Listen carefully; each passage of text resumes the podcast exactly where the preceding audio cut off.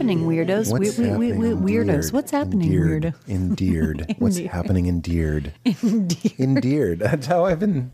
Oh, you were trying to say No, no, I was trying to say indeed, and I came out as endeared. because I said weird. Ooh, that endears me to you that you saved me and told me why I made a mistake because I think you're right, or at least that serves me. So I'll choose to believe that you were right. Indeed. Endeared. What's happening, mother? Welcome to the chaos. Welcome to the. This is a great one. If you're if you've ever listened to the show and you're like, I wish it was deep, but it was just a little bit calmer. This is the one for you. Leela was up four thirty to six. Six. Yeah. Old- No, it was. I think it was four fifty to six thirty, and then you had to wake up again at eight Yeah. fifteen because I woke you up. Old Petey's got brooded. I got broodled. yeah. And it's okay. I'm fine. We'll be fine. Uh, but this is a great, more relaxed but very interesting episode. I always love our uh, little weekly date here. Mm-hmm. And uh, happy that you guys are here to share in the delights with us. Yeah. And if you like the show, wait, why don't you come see it live? Talking about Los Angeles, part of the Netflix is a Weird Fest, May 8th, 8 p.m. Net- Netflix is a weird. Netflix is a weird. Oh my God, I'm so tired. Endeared. oh my God. You're having some sort of brain You know- episode where you're Yes. inserting weird into every word. No, I'm into weird. every word. No, I'm weird. weird. Oh my jeez. If uh, ever I've loved thee. It's May 8th. It's 7 p.m. Love to see ya. Part Love of Netflix is a joke, fest. And the next Largo is May 20th. Those are always great. Last one was Demetri Martin. Before that was Amy Schumer and John Mulaney. And it's always Mm-hmm. David incredible. Spade. David Spade. Wonderful music guests. Uh, music guests. Mm-hmm. you know, music guests. Phoebe Bridgers did it in the past. It's always a hoot. Bo Burnham's done it in the past. It's Mm-hmm. always a hoot. I just keep thinking of people who've done it. It's the highlight of my month too. Even if it's not huge, jaw-dropping guests, it's always Mm-hmm. the highlight of my month. It's always, always, always so fun. The best place to see comedy is Largo. See any Mm-hmm. show really there is is good. Uh, visiting LA or in LA advice. But if you want to see me at Largo Mm-hmm. and v- listen to Val laughing in the wings and sometimes popping out, Mm-hmm. May 20th is the next Living at Largo. That's largo-la.com for ticks. And but also really come to that May 8th one because we're gonna we're gonna stack it. We're going to stack that up. We're gonna stack that up with great guests. It's gonna be and Val will be on that one Yeah, if I can if get we a can get sitter. a babysitter, which we will. We will. We will. We will. And if you like the show, why not try a Pete's pick? One of them we're mother speaking into right now. I'm talking about these mother crisp, mother clean, mother high end, unbelievable, as of yet unreleased XLR mics from our friends at Blue. So, so, so, so, Val, Val. Why are we talking about a mic you can't get? Because there's so many blue mics you can get. Yep. Before we were using these blue mics, which will be out soon, we were using the Blue Yeti, which is the USB mic that you can plug straight into your computer and just start. What do you want to do? What's your dream? Podcasting? Yep. Animation? Mm-hmm. What do you got, Val? Music? You love singing. Uh huh. I actually bought, I, I don't know if you remember this, but that Blue Yeti was technically mine because when I was back in, the, uh, I guess, the first season of Crashing, so whenever, whatever year that was, I was to do my own little podcast. Which you did, and you recorded it with the Blue Yeti. yeah, and I bought the Blue Yeti because I did a lot of research on what the best Yes, podcast yes. mic was. But all the early We Made It Weirds that we recorded in our car, we were with the Blue Yeti. Yep, mm-hmm. And the reason why is because it's the, first of all, it sounds incredible. It's a great price. And also, it's the only uh, USB mic that I found that has the setting on the back. Yeah. Like, are you sitting in front of it? Is there someone sitting across from you? Are there multiple people in the room all sitting around the mic? Yep. It's the only one that I found that's any that has anything like that, and that makes a huge, huge difference. Mm-hmm. And it looks really cool. It looks like a piece of uh, Yeah, art. like a piece of art that you would put on your on like a late shelf. night show too. Yeah. it's like it would be on your desk in a late night show. Yeah. uh, it's made by the same company, Blue, that have made high end studio mics that have been used on tons and tons of big records. Blue's been around for more than 20 years, and today they are part of the Logitech for creators. Uh, so whatever you're about. I mean, you like listening to podcasts. Maybe you want to do one. Maybe you want to record an album. Or maybe, maybe you want to make a cartoon. Maybe you want to do voiceover over beautiful footage of the Sahara Desert. Maybe you just also are kind of like a sound geek and you want to have your Zoom calls be honestly, clearer. Be that person. Be a sound geek. We all Be appreciate it. The person on the Zoom that goes to that lower left, that clicks on the, the arrow by the mute button and selects Blue Yeti microphone and sounds better. Mm-hmm. Yeah. Watch everyone appreciate and yourself appreciate. I wish everybody would would do that because the the built-in stinks. Yeah. The built-in stinks. I think we can all agree the built-in stinks. And here's what you can do. You can not only can you do that, you'll support this show. It really means so much to us. Go to bluemic.com. That's M I C like microphone. bluemic.com and use code weird for a special deal on any blue microphone. Love. And depending on when you hear this, maybe the XLR will be out if you're way, way, way behind. Mm-hmm. Definitely recommend that as well as the Blue, Blue Yeti. I, I've used their, uh, used their Snowball. That was their first mic that I Oh, used. yeah. I've had a lot of blue mics over the years. Yeah. Used to do my voiceover auditions on a on a blue snowball. So they're all great. Been a big fan for years. So grateful that they're sponsoring the show, and it would mean a lot if you're in the market for a microphone. Support the show. Use uh, promo code Weird. Yeah. And also, I wanted you here for this one too, Val. Here it is on the desk.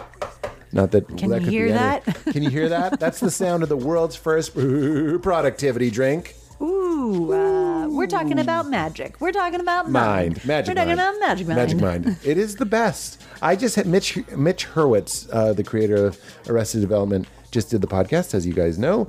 And when he left, I gave him a 30 pack of Magic Mind. I don't mm. normally do that because I hoard it. Yeah. Like Scrooge McDuck. I swear by it. I panic if we're getting low. I order way more than we need because it has changed my life. Yeah. It's in my carry on bag. It's I, I keep them in my pockets. If I travel, I bring it with me. It is that, that, that important. It is not an energy drink. I, I don't, I'm not a fan of energy drinks that mm-hmm. jack you full of caffeine or taurine or whatever it is. It really is a productivity drink because it's made with a mix of 12 functional ingredients like matcha, nootropics that help you focus, and adaptogens that help you fight off stress. And it's designed for you to drink with your coffee in the morning. So you'll drink mm. less coffee, mm-hmm. but it'll make that coffee or that tea more effective and rounder Yeah. because adaptogens are the things that help you cope with stress. And let's be honest, caffeine's awesome, but it can be a bit sharp and it can make you a little bit tense. The adaptogens come in and smooth out the whole experience, getting you into that flow state. So when you take caffeine or just Magic Mind by itself, because it has about 35 mi- uh, milligrams of caffeine in it. So I often drink it without anything else. Uh-huh. You don't get wired, you get dialed in. Yes. It's like Gatorade for creators. Creatorade? It's for entrepreneurs, Let's edit that out. freelancers, artists, and you get 30% more stuff done on average. That's five to seven hours of 30% more productivity after drinking. I just did 25 words or less. I did very good. It's a game show. Mm-hmm. Guess what I'm drinking in between uh, shows? Uh, soda. Created to be taken daily for a sharper mind, steady energy, immune support, and less stress. It is the creator's best friend. Try it 15 to 30 minutes before recording a podcast like this or sitting down to write. You will fall in love. We promise. Uh, it even fends off some symptoms of ADD, procrastination, brain fog, and fatigue, and gets you. This is what I told Mitch. It was like nothing gets you into that flow state Yeah. more naturally and more gently It's like than liq- Magic Mind. liquid flow state. So often in the mornings, I feel like anxious and tired. And I'm Yes. like, um, okay, That's I so need, good, yeah. I need to feel more awake but less stressed out. And Yep. like, if you just drink coffee, it's Yep, it's so one without the often going to yeah shoot you up. Yep. Uh, and so this is perfect because it does make me feel more awake. But like you said, it also gives me rounder and, and like the adaptogens are just so Key. helpful. So, So key. key. So, so key. I- So that you're relaxed enough to focus. Yeah. That's ex- that's really well put. I love that. So, with a money back guarantee, any first purchase will be refunded, no questions asked, if it doesn't meet your expectations. So, you really have nothing to lose. And we have a special offer for weirdos. Go to www.magicmind.co. Who has time for the com? .co slash weird. Not only will you get 20% off your first order, which is incredible, uh, you'll also be showing your support of this podcast, which means a lot to us. Go to magicmind.co slash weird and use discount code at checkout weird to get 20% off your first order and show your support. All right, everybody, this is number 84. Wow. Wow. Wow. Wow. Did I do my? Uh, we talk a little bit about the Ben Stiller episode, which is coming up. Uh, just answer from your gut. Ben Stiller, good friends with Owen Wilson. Mm-hmm. Did I do my Owen Wilson impression? Absolutely. I mean, listen and find out. Ooh. But yes. Yeah, 100%. Which we get a lot of that from our friend Jack, who did it once. Remember? Jack was the Oh, first yeah. person who Wow. we were in Hawaii Yeah. and we were looking at a beautiful view, and he went, "Wow." wow.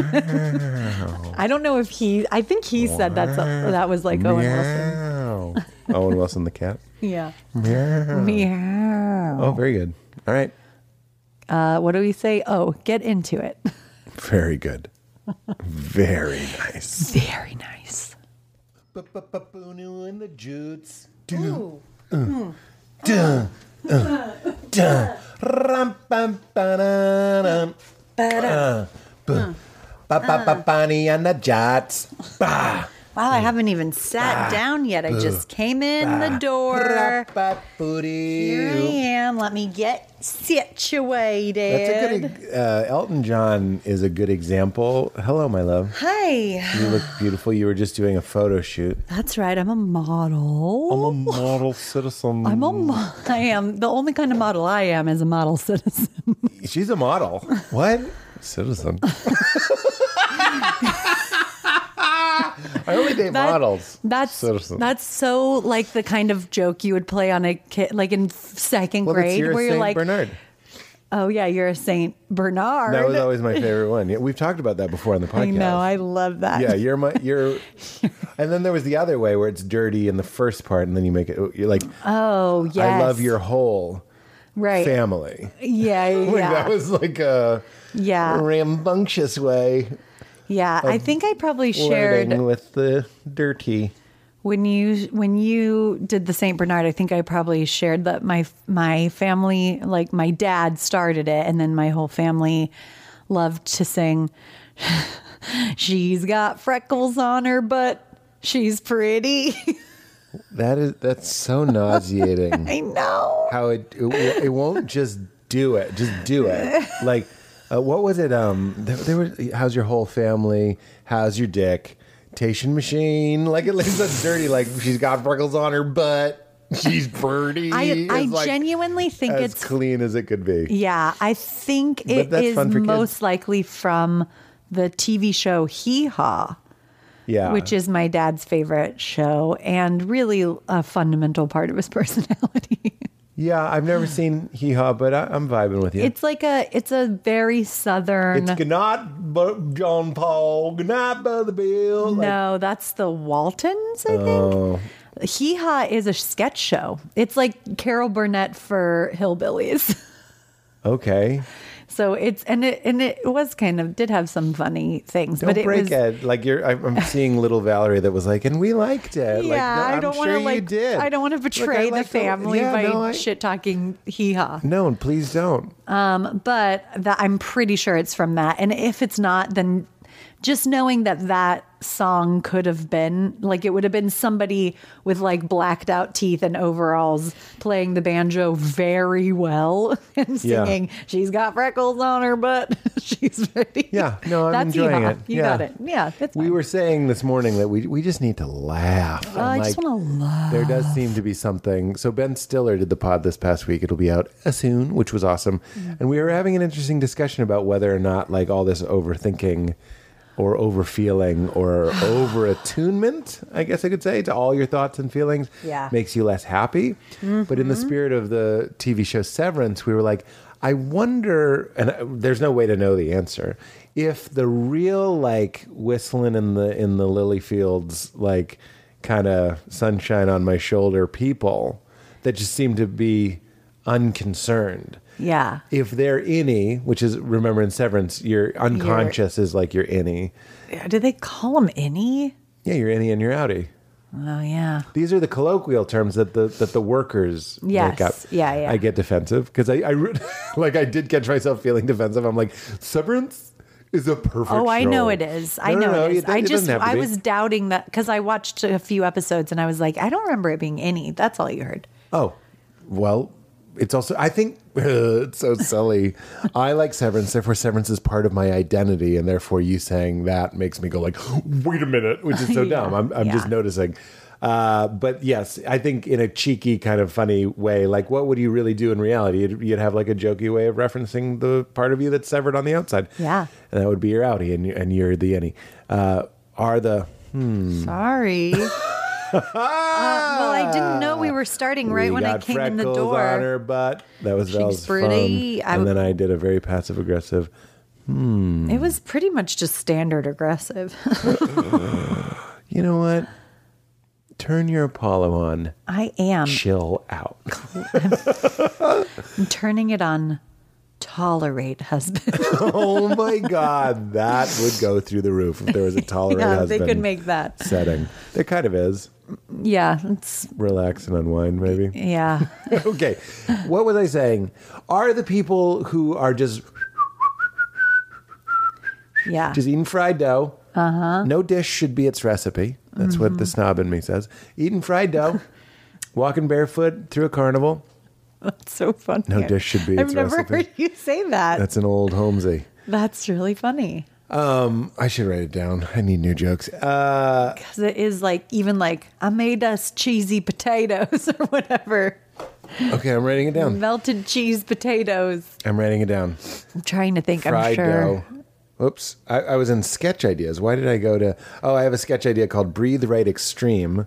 Uh. you know, you make a breathe right, then you make like the extra strength, which is even stronger. So it like opens you your nose wider. Yeah. Breathe Right Extreme. If I host SNL, I'll pitch Breathe Right Extreme, and it's so strong that you put it on, and then there's a little handle, on it, and you just rip your nose off. so you just have like completely unobstructed airways. Just like can you just see Kenan ripping his nose off and being like, mouth. it's absolutely unfiltered, pure. And then in the morning, you pick it up and you reattach it. But then the way that the, the sketch heightens is then you're like in the office and your nose starts kind of sliding off. And it's like, don't use breathe right extreme, like that sort of thing, like a yeah. Breathe right ex- extreme can cause spontaneous nose slippage. That's it. Fried dough. And I'll put in cheesy potatoes. That's a great little tag. Um, all I was saying was, are the are the very happy seeming people, and I, I'm not contesting that they're happy. Are their unconsciouses handling all the panic for them? Like, are they having dreams where it's like, "Ah!" and they're just like not remembering that, and you get up and you're like, it's a good day if you have a pink lemonade. I ask myself this narrowly every day. Narrowly.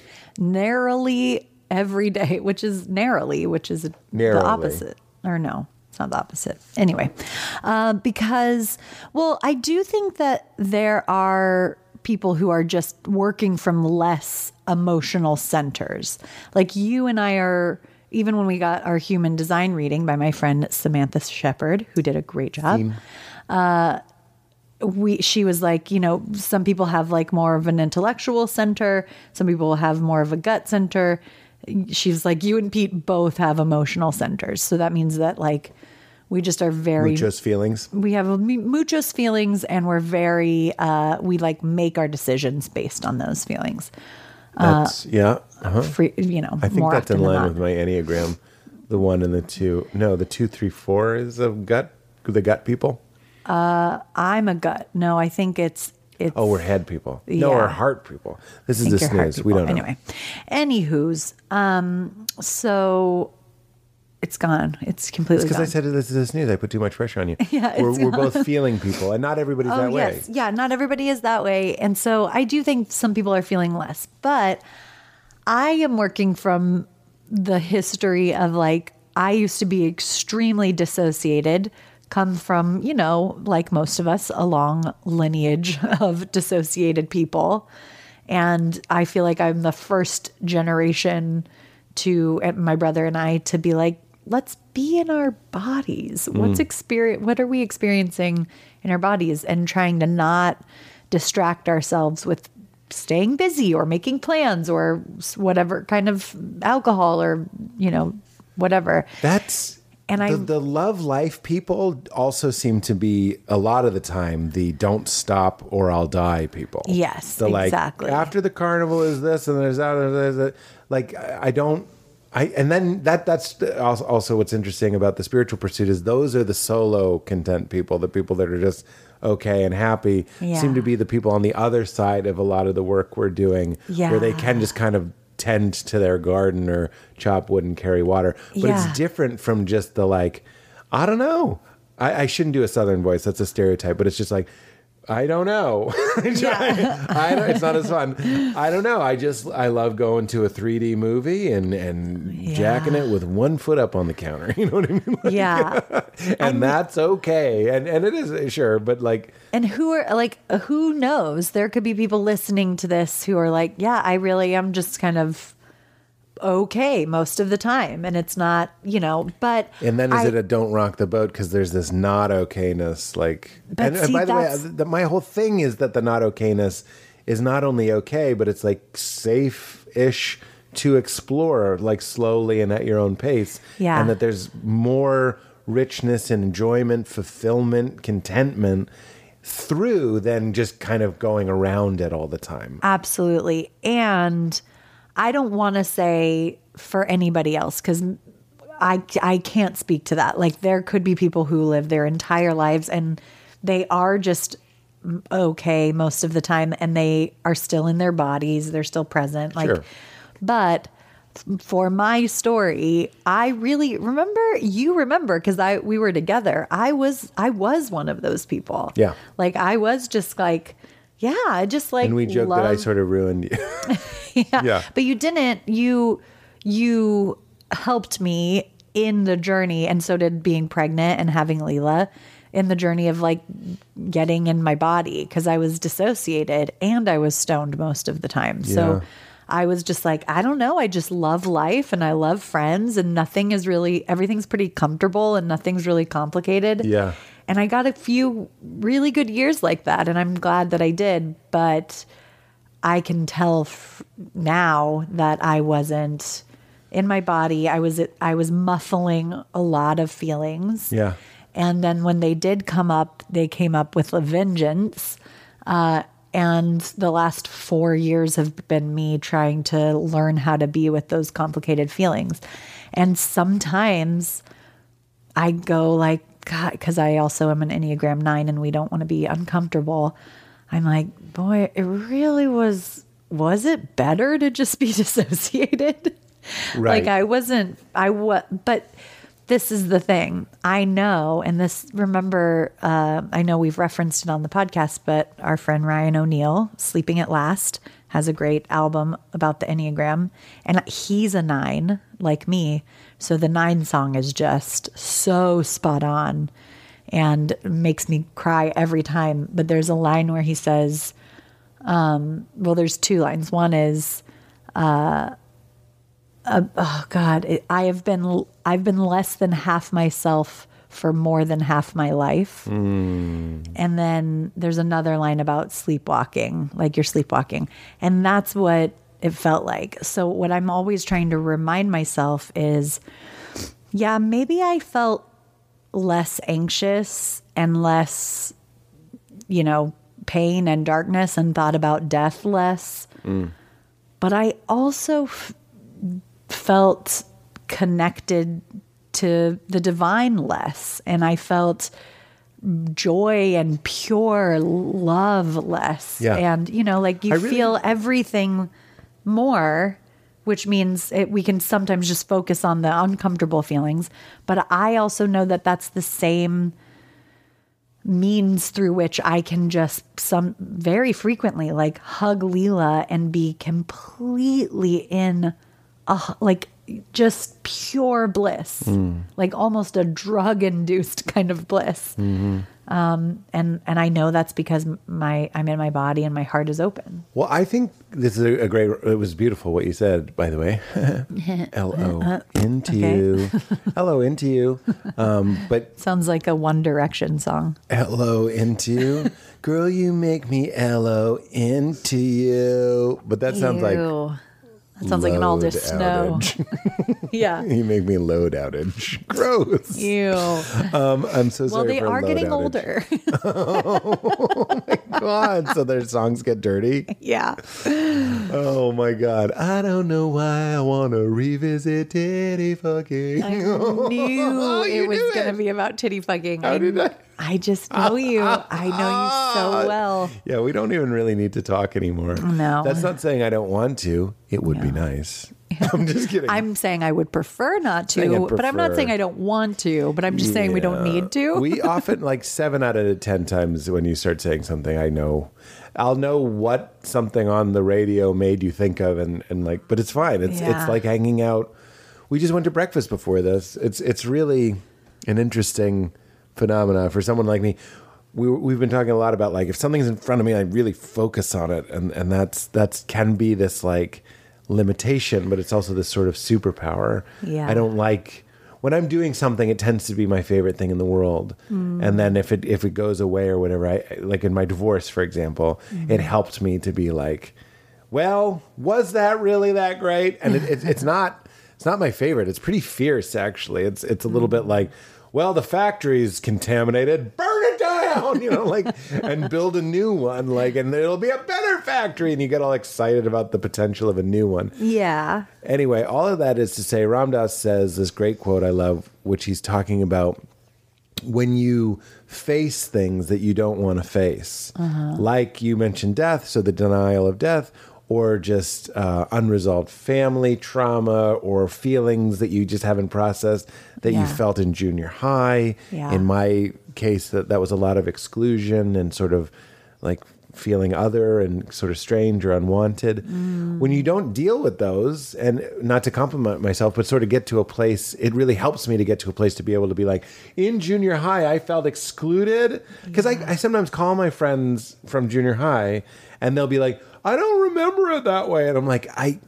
I don't know. I don't know. Maybe you maybe that wasn't your experience, but like the one I remember, it was. Yeah. And he says when you free up that energy, it imbues, he loves the word imbues, imbues your life with more richness because it frees up that energy that would otherwise be used unconsciously in denial. Yeah. So you kind of only have one source of energy. So if you are keeping the lid on the can of worms, or this is what um, Preston Bell, Rob Bell's son, says it's like pushing a beach ball underwater. Mm. It's taking effort to keep it underneath. Yeah. So above the water, maybe you are whistling Dixie and watching Hee Haw and just eating Choritos and having a great time. Yeah. But there is some energy being used, and and really, that's the question we're exploring. My, in my case, there's no there's no two ways about it. Getting the ball up, dealing with those awkward newborn deer stages where you don't really even know how to communicate your your hurt or your shame or your embarrassment or your dread or whatever it is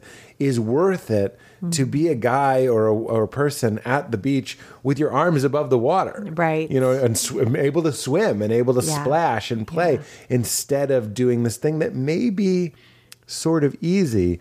Uh, Rupert has, Rupert Spira has this really interesting thing where he's like, if you clench your fist long enough, Mm-hmm. uh, after a while, your body will normalize the effort to the point where you don't even recognize that you're making an effort. And that's I'm, I'm making a fist right now. It's completely true. Your fist, you kind of just stabilizes this is what my hand does. He he likens it to awakening. It's like there's nothing you have to do. There's something you have to like stop doing. Right you like have to and really it's not an effort it's a stopping of an effort of of reminding yourself no no no it's this it's this it's this it's this it's this it's this he's like like he also has this other beautiful image again he's he's likening it likening it to awakening but if you walk into a dark room after being in the sun you're blind Yeah. and he's like, What do you do to acclimate? He's like, Nothing. You just Mm-hmm. relax. You stop trying, and, uh, and naturally your eyes will just adjust. Yeah, He has I a love very, that. he has a very enlightenment isn't, um, doesn't have to be seen. In fact, your ego would prefer it to be the thing that you achieve and, and, and get. And he's like, It's so much more natural than that. Yeah, it's like I mean I've said it on the podcast before, but the this metaphor works for so many different things. It's like the floating on your back on water. You have to like open and relax in order to happen. Anytime you try to like make any sort of effort, you start to mm. sink. Mm. I love that. Um, the pushing things down. Oh, Tara Brach also says you know, the when we she I'm doing her teacher training and when she was doing the module on teaching mindfulness of the body, it was like the what are the disadvantages to being disembodied? And one of them was you do have whether you're aware of this or not, you have this low hum of anxiety all the time because y- your system is not connected, not online, and it is aware that there is something that you are not addressing. Hmm. And that's so there's an unease in your nervous system because it's it's wise and it knows like there's so much that we're holding here that's not being addressed.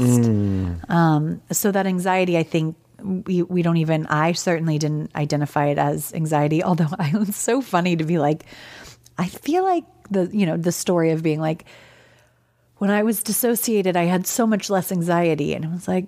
I would lay in bed at night. I went and saw a cardiologist heart rate was because jacked. my heart rate was jacked when I would lay in bed Yeah. at night. My body was saying like, That's kind "Hey, of we're exactly I know you're baked all the time, but we're actually not okay."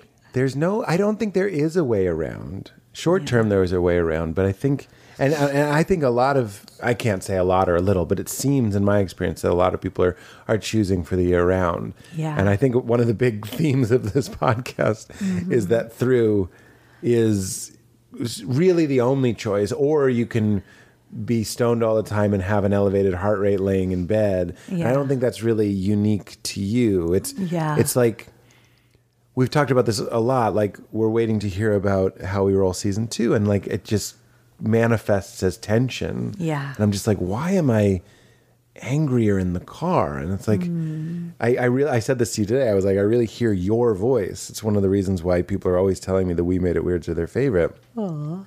I hear your voice being like, of course. In fact, mm. if I could summarize Dr. Gary Penn, my therapist, it's just somebody that goes, of course Yeah, which like feels you so think you're good. so broken and so strange it's like Yeah. yeah i'm just i just noticed like my jaw is tight and my patience is short you you're way like i i know i've talked about this a lot but i loved making that show Yeah. and, the, and when we watch it i actually get kind of sad like those are like my camp friends Mm-hmm. Yeah. I'm like i want to see them again i loved when i was seeing them every day Yeah. and then there's this there's just this other you know i don't there's this other thing it's not in my hands yeah, it, something else is making the decision. Uh-huh. You could say it's the viewership or, or it's the network, or, but it's something. It's a mix of all these other things that I have nothing to do with. Yeah. And if anyone was like, I said it to you, it was like if you went on a date with somebody and you were waiting for them to call and you really love them Mm-hmm. and they had your number, but you don't have their number. That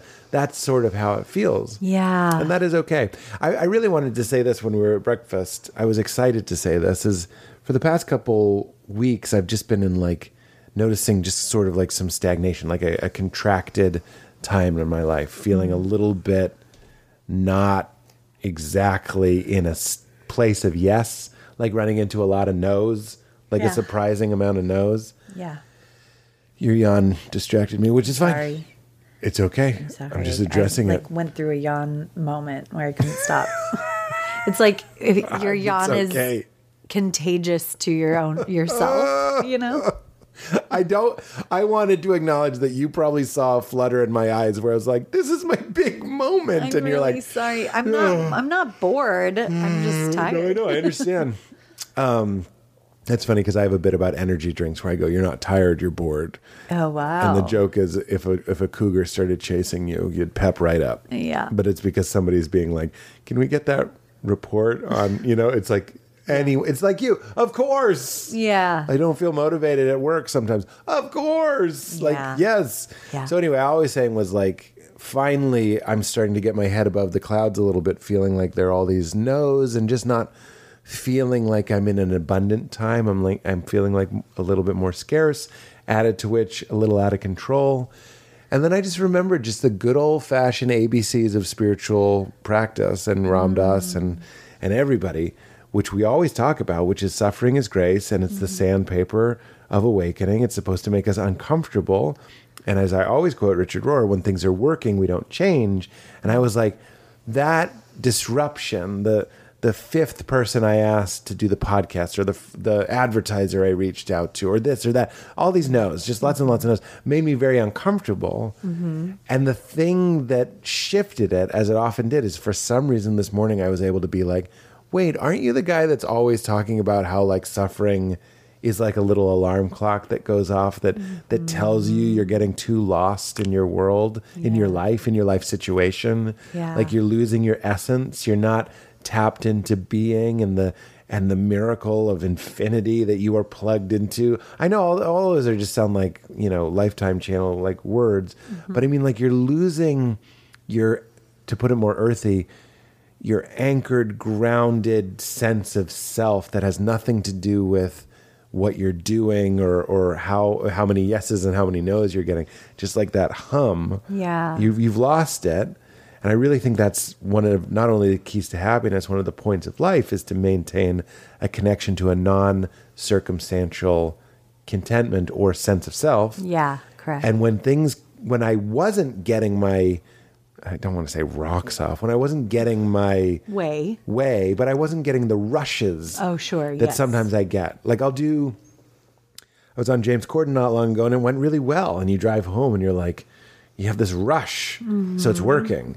And that night, I, I'm very unlikely to meditate or read, or because I don't need anything. I'm like, I'm good. Mm-hmm. Yeah. Pete, Pete is the best. He's the he's the king of late night. I think. Question mark. So you go home and you eat ice cream or something. Yeah. But it's like when things aren't going well, and I'm really grateful that it only took these tiny little consecutive no's to to wake me up a little bit and go like you've lost your way. As I, I i've said many times during the second season of crashing I, I had a long phase like this Yeah. and now i'm happy to report that it can be smaller things smaller discomforts. They don't have to build up to this huge mountain to make me land the plane literally. Like flying high on objective reality like objective experience relationship deals yeses. Mm-hmm. and then what? Like it can't be about getting booking people on the show. It can't be about feeling like like I, as much as I tease my dad like for being like I just got to know you're number one. Like I have that. Like I wrote an email and they got right back to me. And there's my it's good to know I'm number one, you know? Mm-hmm. And then like I can kind of play, like I can have my cake and eat it too, be a hot mm-hmm. shot and be like, but really I'm emptiness. And then sometimes mm-hmm. suffering comes in, and I really mean this, like this gracious paper airplane that flies into an otherwise perfect pile of poo. And the presence of the airplane makes me aware of the pile of poo. I'm like, wait, this isn't a sculpture, this is a pile of poo. And I pull the airplane out and, and you have this momentary and, and often temporary, unfortunately, like, oh, that wasn't what it was about at all. Yeah. I, in my clearest moments, I am able to feel like say this prayer essentially. Thank you for giving me just the right amount of suffering to keep me on track. Yeah. Because there is a, I God, I feel, I feel like my voice was even lower, so I really sounded like, like Adam Neumann's wife. like, Oh my but she would never say that. Say what you're saying as Adam Okay. Neumann's wife, Rebekah Neumann. Well, thank you. No. Yes. thank you for giving me just the right amount of suffering oh God, to keep me on track, that just gave me a vasectomy. That elevating the world's consciousness. I wow, poor thing. Oh, I poor know, little. Uh, not not little. I when I say little, I mean to to endear her, to make her precious. But like, yeah, difficult, cringy. difficult, Um, difficult. Anyway, but really, I I do see how that's going back to like there's no way around. It's just through. It's and be what I want to add to that is and because Oh, yeah. that's the design of it, that's where the benefit comes. Like it's not a flaw. It's not like ah shit. There's only one. You know, you can only go through, Yeah. and that's just something. Again, I make this point a lot, but it's not just something that you have to get through, and then on the other side there's something. It's like so in that mud, Going through is, the thing. Is the thing. And there's, and this like sweetness is swirled in with the sadness Right. and the aliveness and vitality is swirled in with the fear. It's a really good image. It's like when you start living, when you start your life, your incarnation, you're you're like sitting on the surface of a of a mud planet, and someone hands you a, a little shovel.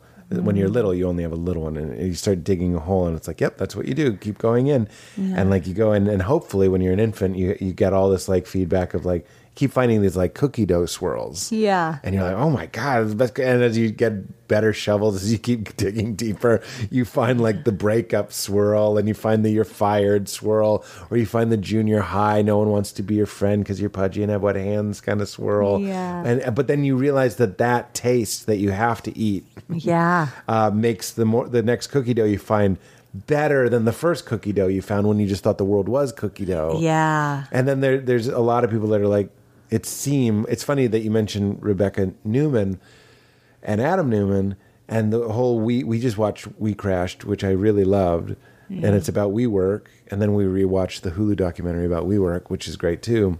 Mm-hmm. Val, I really think that story resonates to us as a metaphor for exactly what we're talking about. Yeah. Which is like your company isn't working and it's like just buy more buildings. Just keep mm. looking like deny, deny, deny, deny, deny, deny. And by the way, I, I maybe it's because I'm a manic achiever. I sort of sympathized with both Adam and Rebekah because I'm like, mm. yeah, look at the story of Uber or Amazon or any of these unicorn companies. I'm like, Yeah. there were moments of insanity and there were moments of faking it. Yeah. It's just it's just like any other seduction. There's times when you don't have the cards, Yeah. but you act like you do, Yeah. and that buys you the week, and that's where the money comes in, and now you can be profit or whatever it is. Yeah. So I understand, but like we love those stories of Fyre Fest and and WeWork, where it's like I really think we see ourselves Mm-hmm. going like instead of facing um, the mystery of death Yeah. or the mystery of suffering, or even Ganges and I were talking today. We we had to stop by their house to get something for Lee. We had a brief chat about tribe and and family, and he was like, I, "I love the idea of a tribe, but I don't want my tribe to be just my family because mm-hmm. I've seen, and I have too. Me, Pete, I've seen this too. What happens when that goes and your kids leave?" Now you're two people watching Netflix, and occasionally your, your kids visit, and you kind of light up, and that's like no life. But what I took from maybe it is okay for some people, but Yeah. like I get the feeling that my parents, my mom specifically, would like more. Yeah. like is looking for more, and maybe his parents want more. I'm not sure. Yeah. So all that is to say. Oh, and that's so that's one of the things that even you and I might be in denial of. It's like, oh, I love going to breakfast with uh, Val, and it's like, and Lee, but then Lee goes to college, and like, will are, have I put all my eggs in the wrong, in, not the wrong basket, but that, did I diversify my social portfolio? Do I have friends? Do I have interests? Yeah. Like, will I have a fulfilling life? But we don't want to look at that. But here we are looking at it. So what I'm saying is the bookkeeping of WeWork is so similar to the bookkeeping, the the internal, emotional, psychological, a- and body bookkeeping. Body, Yeah. The body work. I should say physical though, Yeah. and the physical bookkeeping of all of us. I, I think lately I've just been in one of those things where I'm like, everything is everything, and when you watch a baseball game, Yeah. that's you. That's Yeah. the story of you. And when you watch a movie, obviously that's the story of you.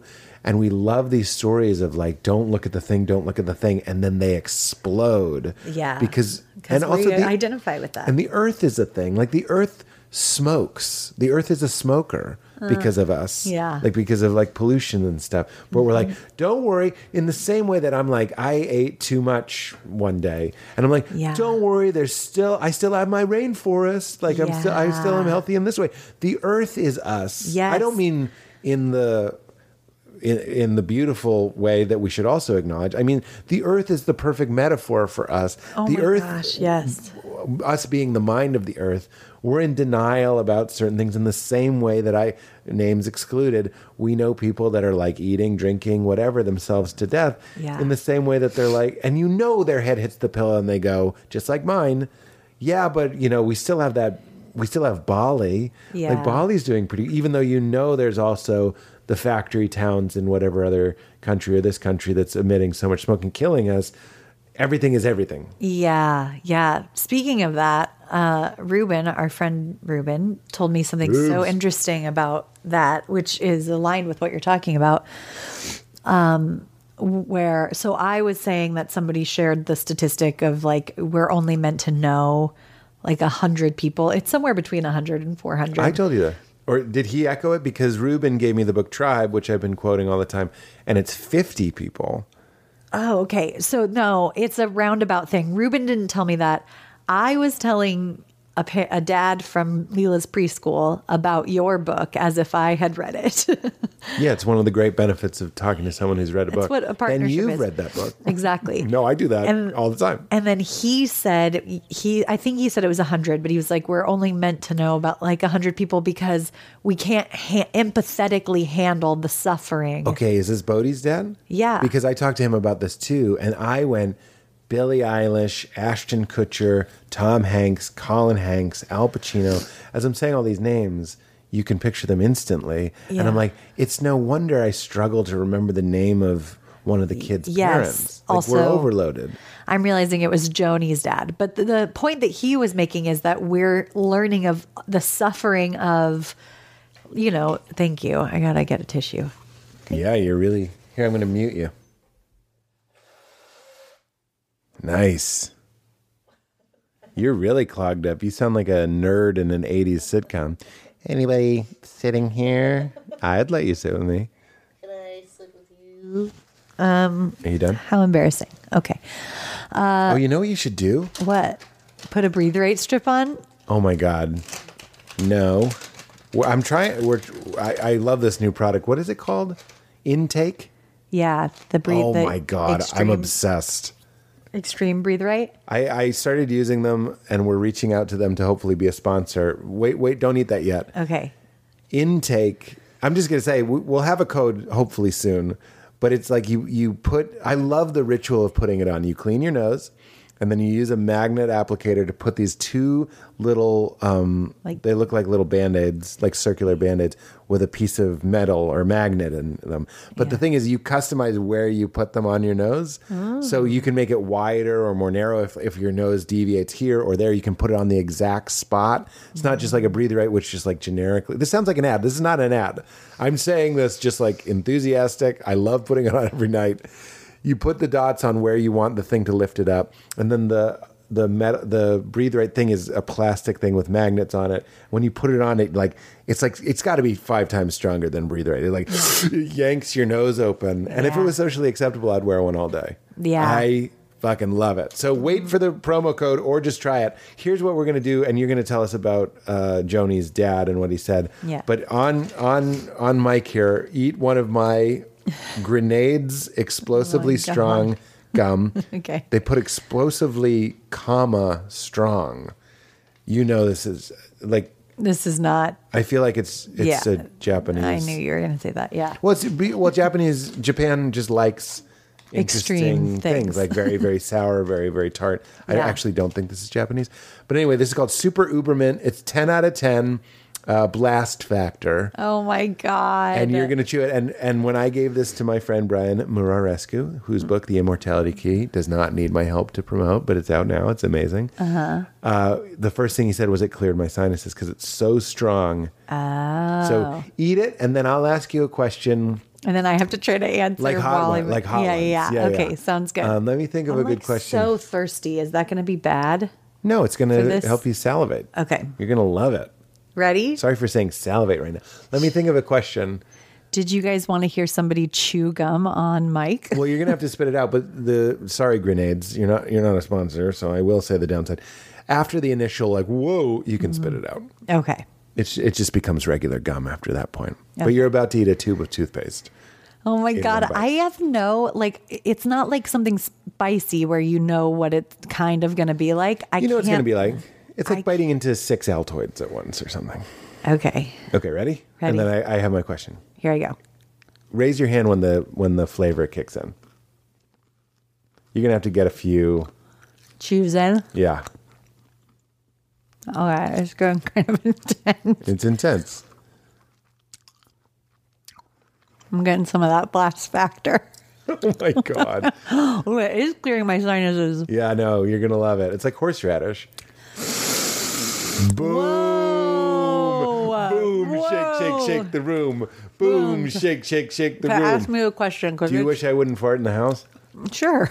Sure is a great answer because it doesn't mean yes, please stop. It's like I'd be open to it. If you yeah, if you if that was your idea. Here you go.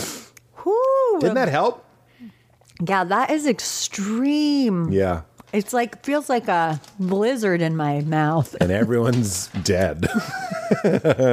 yeah, you can spit it if, if you want to spit it out. You're not, done. I'm not done yet. I want to see this thing through. It's one of my favorite Eminem. There's an Eminem song called, I think it's called Kamikaze. No, no, no. Yes, I don't know what it is, but there's a, there's a song where the beat starts changing, like like it's over, and he goes, "I'm not done," and, Oh, that's then funny. he keeps going, and I'm like, "Yeah, I'm- Yeah. the beat isn't like a person, like." oh, But I, I love that they made that moment of machismo where he, he declares, "I'm not done," because Mm-hmm. there's something. I must be coming back into my into my sense of self or my my sense of power or capability because that appeals to me. Yeah. like the stand up that's like, no, that's not even the last joke. I'm not I'm not done, and like you Mm-hmm. keep going. I love that. um, okay, Okay, you're clear now. I'm clear. Thank you for uh, for seeing me through that. I'm sorry I got nasally and gross. Did I do that? Did I do that? Um, you're talking about So, okay, yeah. So we're only meant to know whatever a certain amount of people for like empathy purposes. Because if somebody in, you know, if a few people in the village are sick or suffering in some way, we have enough empathy to then and compassion to help them out and to Yes. really feel that. But now we have complete access to the entire world's story, stories and suffering. And like, it's too much to bear. So we, it's one of the reasons we dissociate. It's also like, yeah, you just kind of other each other because we're like, I can't even bear your suffering. So I have to make these stories about why you're different than me and maybe you deserve this and you, you know, because it's too it's too much for my heart and and my sense that we are connected. And that's Ram Dass's point too. Is he's like it's too costly to shut your heart down. Yeah. It's exactly what we're saying, and I'm not quite doing this for sure. Hmm. He, his whole thing with it's you have to go through, not around, is like you have to love everybody, Yeah. and your heart goes, I can't love the guy sleeping on my sidewalk Mm-hmm. because it's too costly. And he's like, but shutting yourself down to that person is too costly in a way you can't even understand That's until you start opening your love, your heart to everybody yeah. which is really interesting. I, we, we were just having a conversation about, uh, well, we were talking about abortion and, and poverty and all these different things. And they really do go back. You helped me realize that, like, village living, like when we were only knowing 100 people or 50 people, everything was different. Like every issue was different. Uh, and I, I don't want to get into that. That's a little too heavy for, for Yeah. today. I- I'm just not in the mood. But like, those all of those issues poverty or or anything are different when they become like social services and other people other people mm. doing other things that we have to judge and, and push out over there. Take like like poverty wasn't a thing when we were all living together and looking out for one another. The the, the mm-hmm. whole village might be going through a, a thin time but the idea of someone else who's going through uh, unemployment needs unemployment. Now they're being helped by something called the government Yeah. which is like also an other it's like a faceless thing. It's it's not a bunch of people. It's Right. it's not a coalition of people. It's it's the government. And now you're a poor person that needs help from the government. And and it's it's so far from being like my brother or my sister is poor. It- Right. and and that's neighborhoods help with this Uh, class the the idea of class what class are they like it's crazy yeah. it's just all techniques to make it easier to compartmentalize because as a culture we have decided that it's far too inconvenient to love people. And I, I've had that revelation privately too, where I'm like, oh, whenever I'm my brain, I catch myself being like, well, you're you're a person in a blue hat, and blue hat people are fucking stupid. That sounds like racism. I try. I, I, it's not racism. It's like it's uh, far more subtle than that. But I will make these distinctions between people. Yeah. Uh, we all do. Safe, unsafe, with me, different from me, whatever it might yeah, be. Yeah, like it's more like owns a Lexus or like something yeah, exactly. like, like and by the way, a- that's what marketing is. Yeah. Mm-hmm. Lexus is the perfect example because Lexus was launched when I was a teenager and I watched a company start and they started by being like, we're the car that you drive if you're rich. And it's like, you don't even exist yet. How can that be true except if we listen to what you tell us is true? Yeah. You're telling us this is a car for rich people. Okay, the price dictates that a little bit. Yeah. But like, what an absurd. You could have just as easily been like Lexus.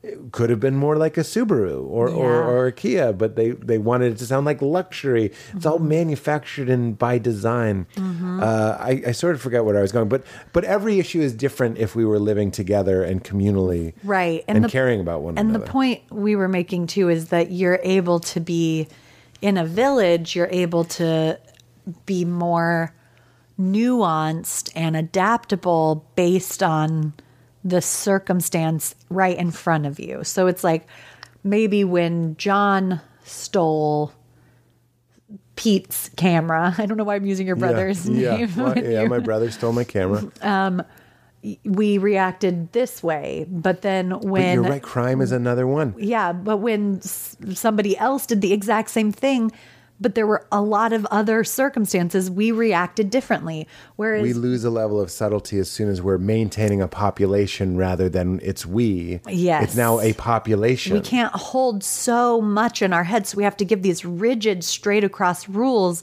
that end up being racist, being uh, oppressive to like socio different socioeconomical uh, places because it's not. It, we aren't all starting from the same. There isn't nuance meeting that person wherever they're at. That's right.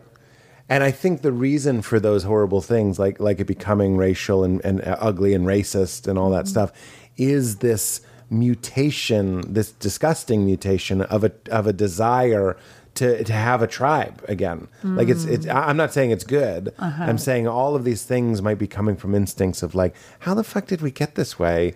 And then Yeah. people are trying to stick together. Again, I am not excusing. I it. think it is that way, but I, I I see that, and I also could see that it's it's what I was saying, where we were meant to live in tribes. I meant, by the way, in favoring your own race in a tri- trial situation. I didn't mean putting down another race. and- Oh, which- yeah. Anyway, this is so sticky. Was no, I clear? No, you were clear, and Okay. and definitely it seems like racism comes from tribalism. I think that's very clear, but I also feel like it might come from exactly what we're saying, which is we were meant to live in tri in smaller communities, and then uh, once we find out about the suffering of so many people and we feel like we can't hold it, mm-hmm.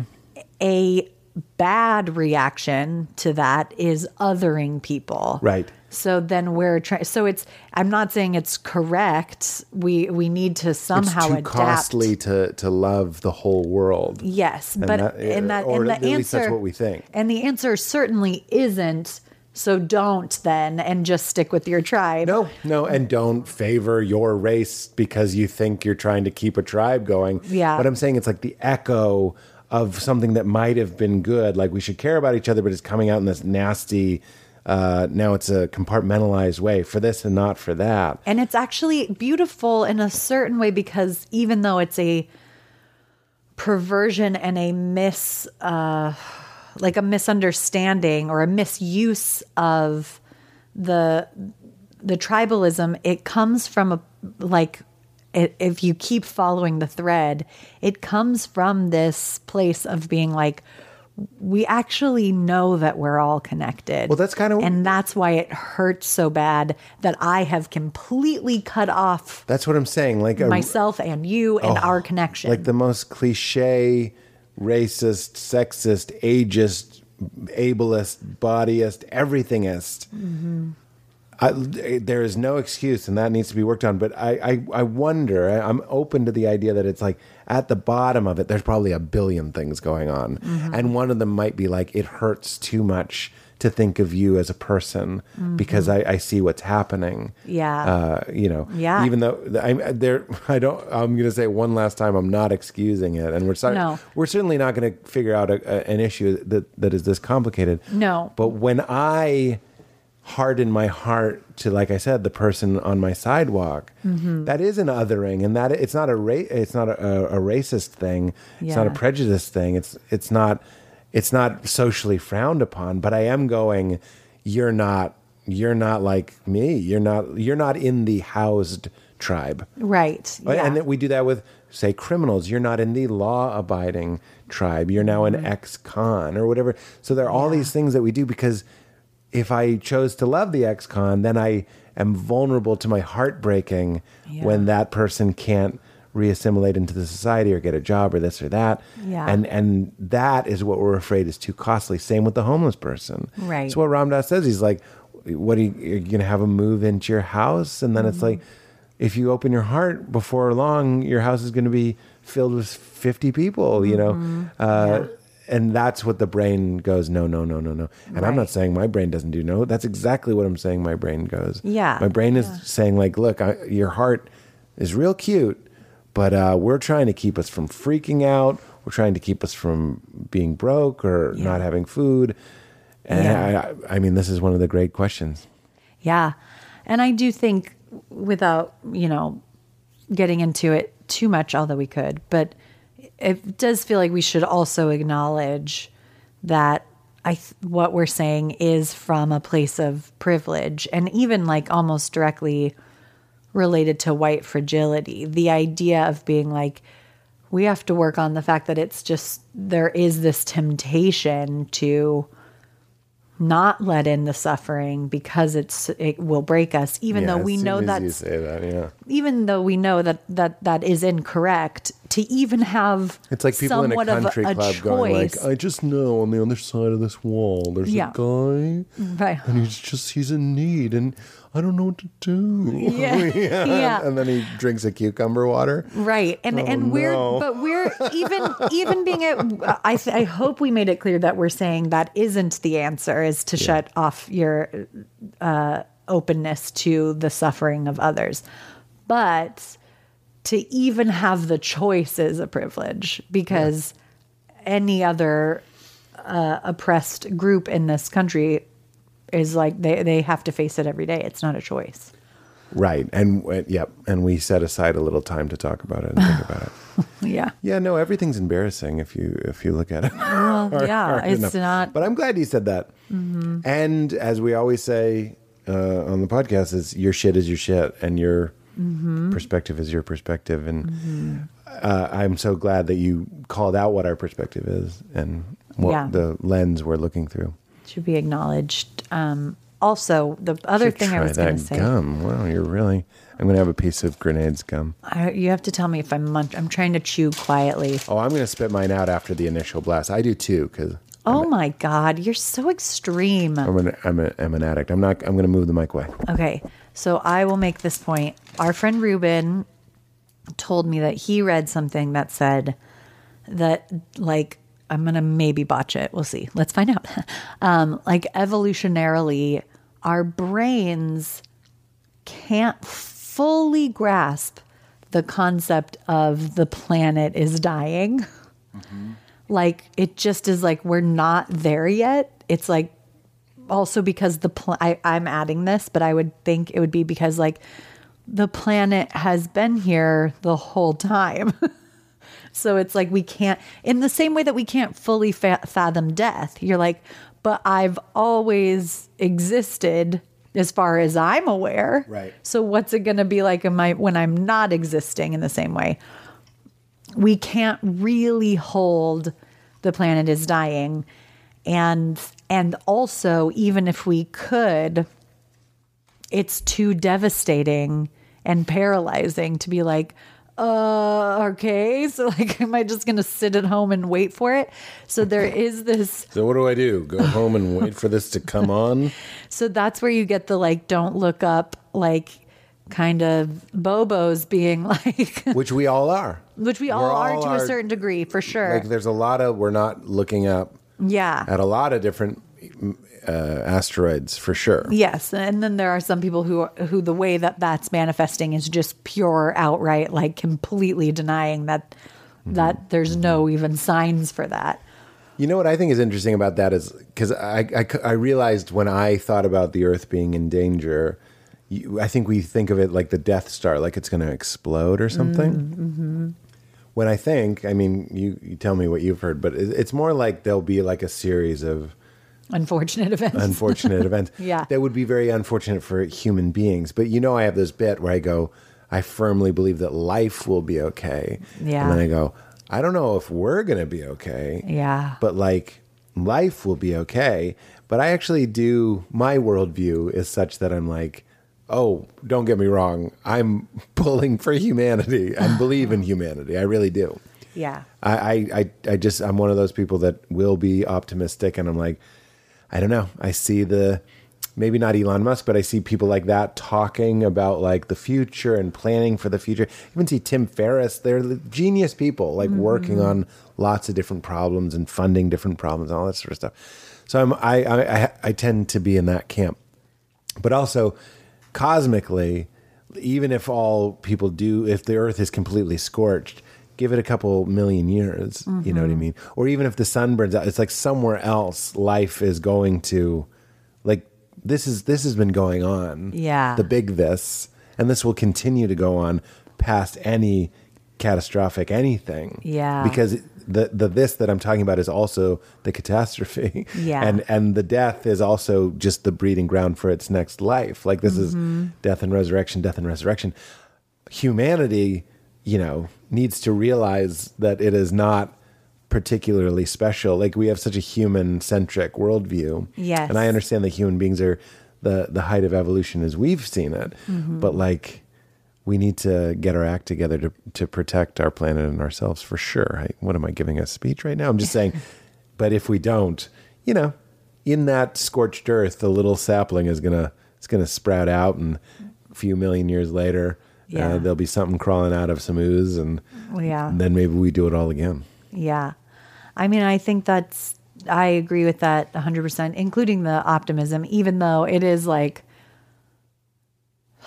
the corporations of it all is, is disturbing. I just learned that I think it's the BPA invented the term carbon footprint to make it seem like people individual people's behaviors were the problem when like 80% of it comes from from from these corporations so Right. it's like there are so many It's like good dolphin safe tuna.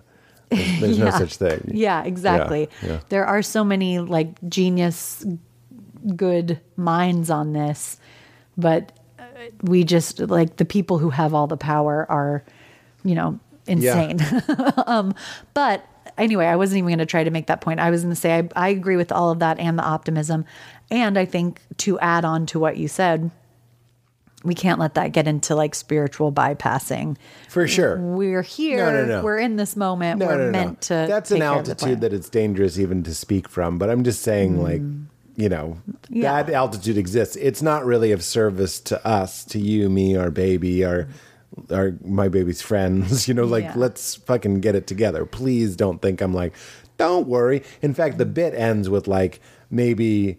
In a billion years, aliens will find our DNA encased in amber. They'll clone human beings. They'll keep us in a zoo, and aliens will go by in Jeep Cherokees, going like, "Those were the things that lived here before us, and they didn't believe in global warming."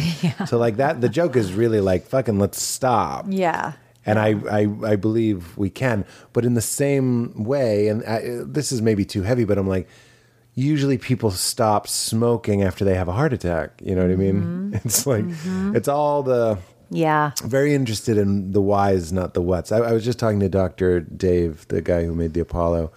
We did a little Instagram thing together, and I was like, human beings, just like the planet, just like everything, we, we have no idea why we do anything. Like, you're like, I started exercising because I wanted to get in shape. It's like, no, you fucking didn't. Mm. You started exercising because your job started to appreciate you a little bit more, mm-hmm. or your job wasn't appreciating you and you know, needed to find it somewhere else, or you reconciled with your mother. Mm. Like these are the real reasons why we do anything. Yeah. But I always say, I, I've probably said on this pod a million times, I don't know, but I go, don't stop smoking, start swimming. Like you need mm. to give yourself a reason.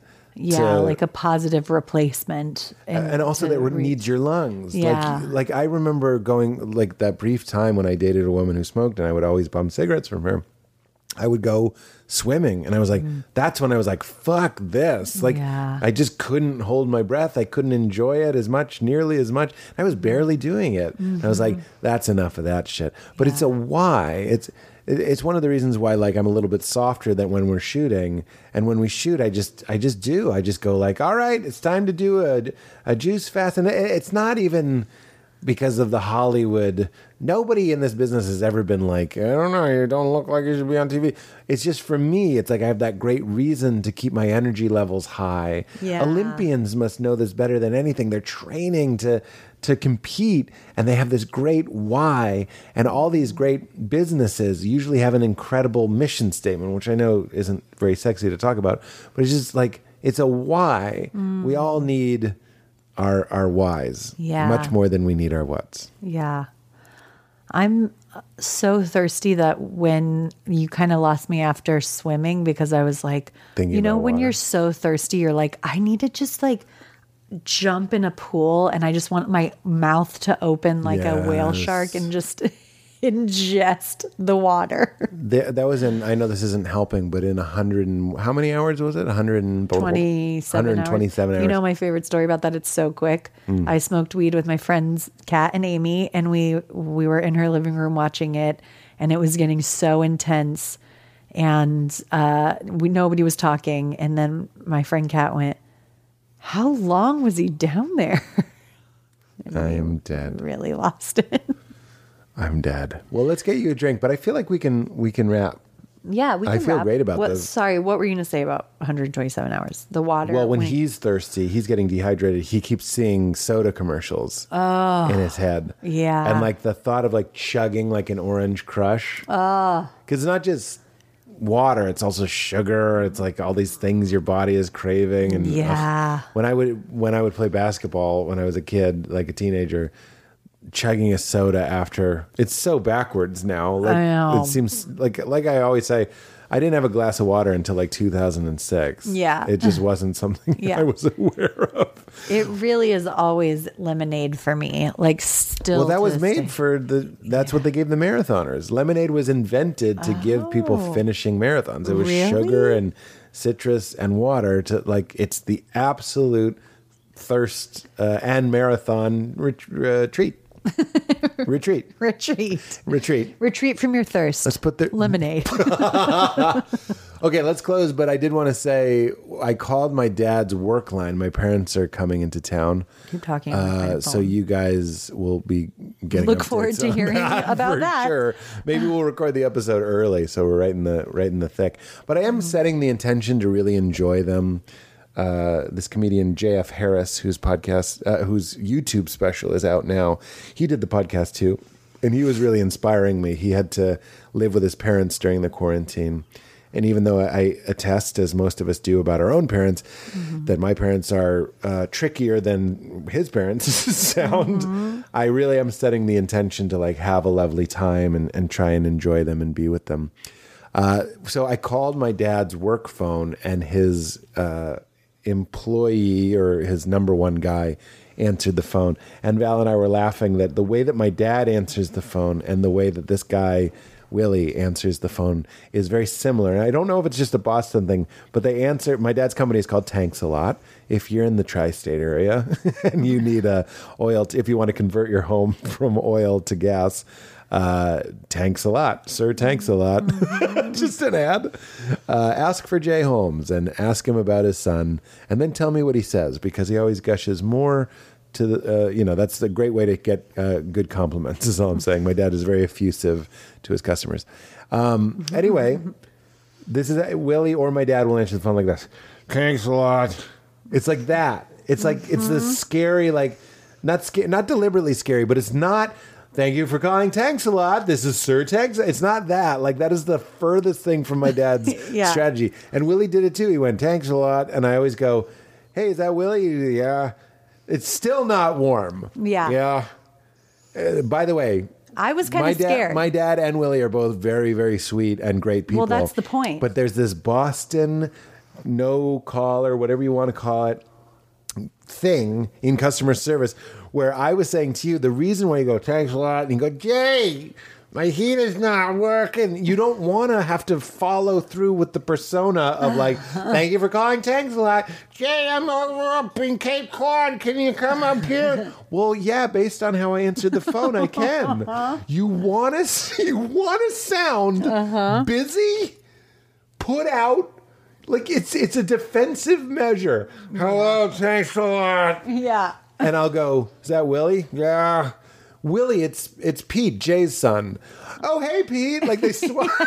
All of a sudden, the accent's gone completely. No. oh, hey, Peter. Or, or my dad too. Oh, thanks a lot. And I'll go, Jay, because I'm I'm messing with my dad. He goes, Yeah. I go, Dad, it's it's it's Pete. oh, hey, Pete, how you doing? Like it's complete. Yeah. But those first two, yeah, it's like the answering the phone version of screening your phone calls. Yeah. Hello, Jay. No, I'm sorry. I'm not. I, I answered by mistake. you know what I mean? Yeah. So I that- mean, when when Willie answered, Hey. I was so I was like, oh yikes! Is this We guy? caught him at a bad mad?" time. Yeah, and then he turned into the sweetest man. It was so fun. for the rest of the conversation. I was like, this is, and I also I said it in the car, but I'll say it again. Anytime I talk to somebody who's so Boston, I cannot believe that you come from there. It's just so. you, you said that you were like, "You're such an avocado from the tree, sunshine boy." yeah, you're such a Californian. Yeah, no, it's really that I embarrassingly can't, true. I can't believe it. Or maybe it's not embarrassing, but it is true. Uh, Okay. Yeah. I have an idea, but oh, I was gonna say it's like the mafia. The mafia is like that too. They'll be like, "Hey, Paulie Walnuts, who's asking?" yeah. Oh, it's me. It's uh, Tony's cousin, Jimmy. Jimmy! like, it's like that. But they, they they don't just let everybody in. I'm the schmuck that answers the phone and is like, hello. and it's like a telemarketer. and I keep them on the line for 45 minutes. Hello. It's, it's, uh, this seems like the beginning of a bit. I went I love it. Well, you can't do the telemarketer again. Just kidding. Go ahead. You have a okay. poem? So I have this poem. Okay. But you can veto this if you don't want to, because it is very personal. Beans, beans? Yeah. Um, I so in the beginning of our relationship, dear listener, uh, I would text Pete poems, but they weren't like the poems that I've read on here before. They were all like very silly poems.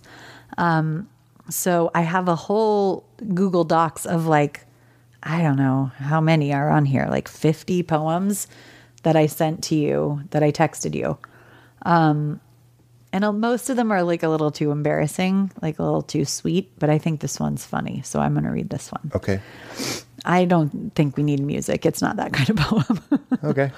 okay. Now I just got embarrassed. I want to say I wrote this eight, not eight years ago. Really? Wow. Eight years ago for you, I think. Okay. Wow. Okay. Your love is like a summer day, warm and inviting. Your love is like a toothless dog, always playful, never biting. Oh my God. I forgot you would write these ri- rhyming poems. Remember? Oh, this is really bringing me back. Al- Always toothless. Always. Your love is like a toothless dog, always playful, never biting. Your love is like a wishing well. I always, it always keeps me hoping. this is embarrassing. Your love is like a Denny's, so convenient, always open. but it's funny on perps. That's Yeah. fantastic. Always hoping. Your love is like a wonder bra, supportive for the ladies. Oh my God. Your love is like a Rubik's Cube, complex and from the 80s. You should be so proud of this. Uh, it's almost over. Complex and from the 80s. I can't believe you almost didn't read this. This is fantastic. Thanks. Your love is like the wind, what I feel but cannot see. Your love is like my favorite because it belongs to me. Aww. Cute. Pretty cute. A I little mean- glimpse into our early days. I read, yeah, it's a flashback episode. Mm-hmm. I read so many kids' books to Lee where I have to add a word or remove a word I from know. the To get the right meter, To get yeah. it right. I know. And I'm like, these books are published. And I'm like, you are a shining dolphin, my one and true mammal. Whatever. And I'm like, my one and true mammal? what, the, what the fuck is this? Yeah. You're like a lemon on my drink. You remove my teeth's enamel. Mm-hmm. your, your eyes went up like, well, that one worked. That one worked. Oh, you said lemon and drink. It's time for me to get some water. Okay, I love you, Mama. I love you. Love you guys. I let my yawn out at the end. um, Thanks for joining us. I, we barely slept. This was kind of a more relaxed one, but I loved it. I loved it too. I hope you guys did too. I mean, it was a relaxed one, but we got we got pretty deep in there. I agree. Um, Just go ahead, do what I always do, and keep it crispy.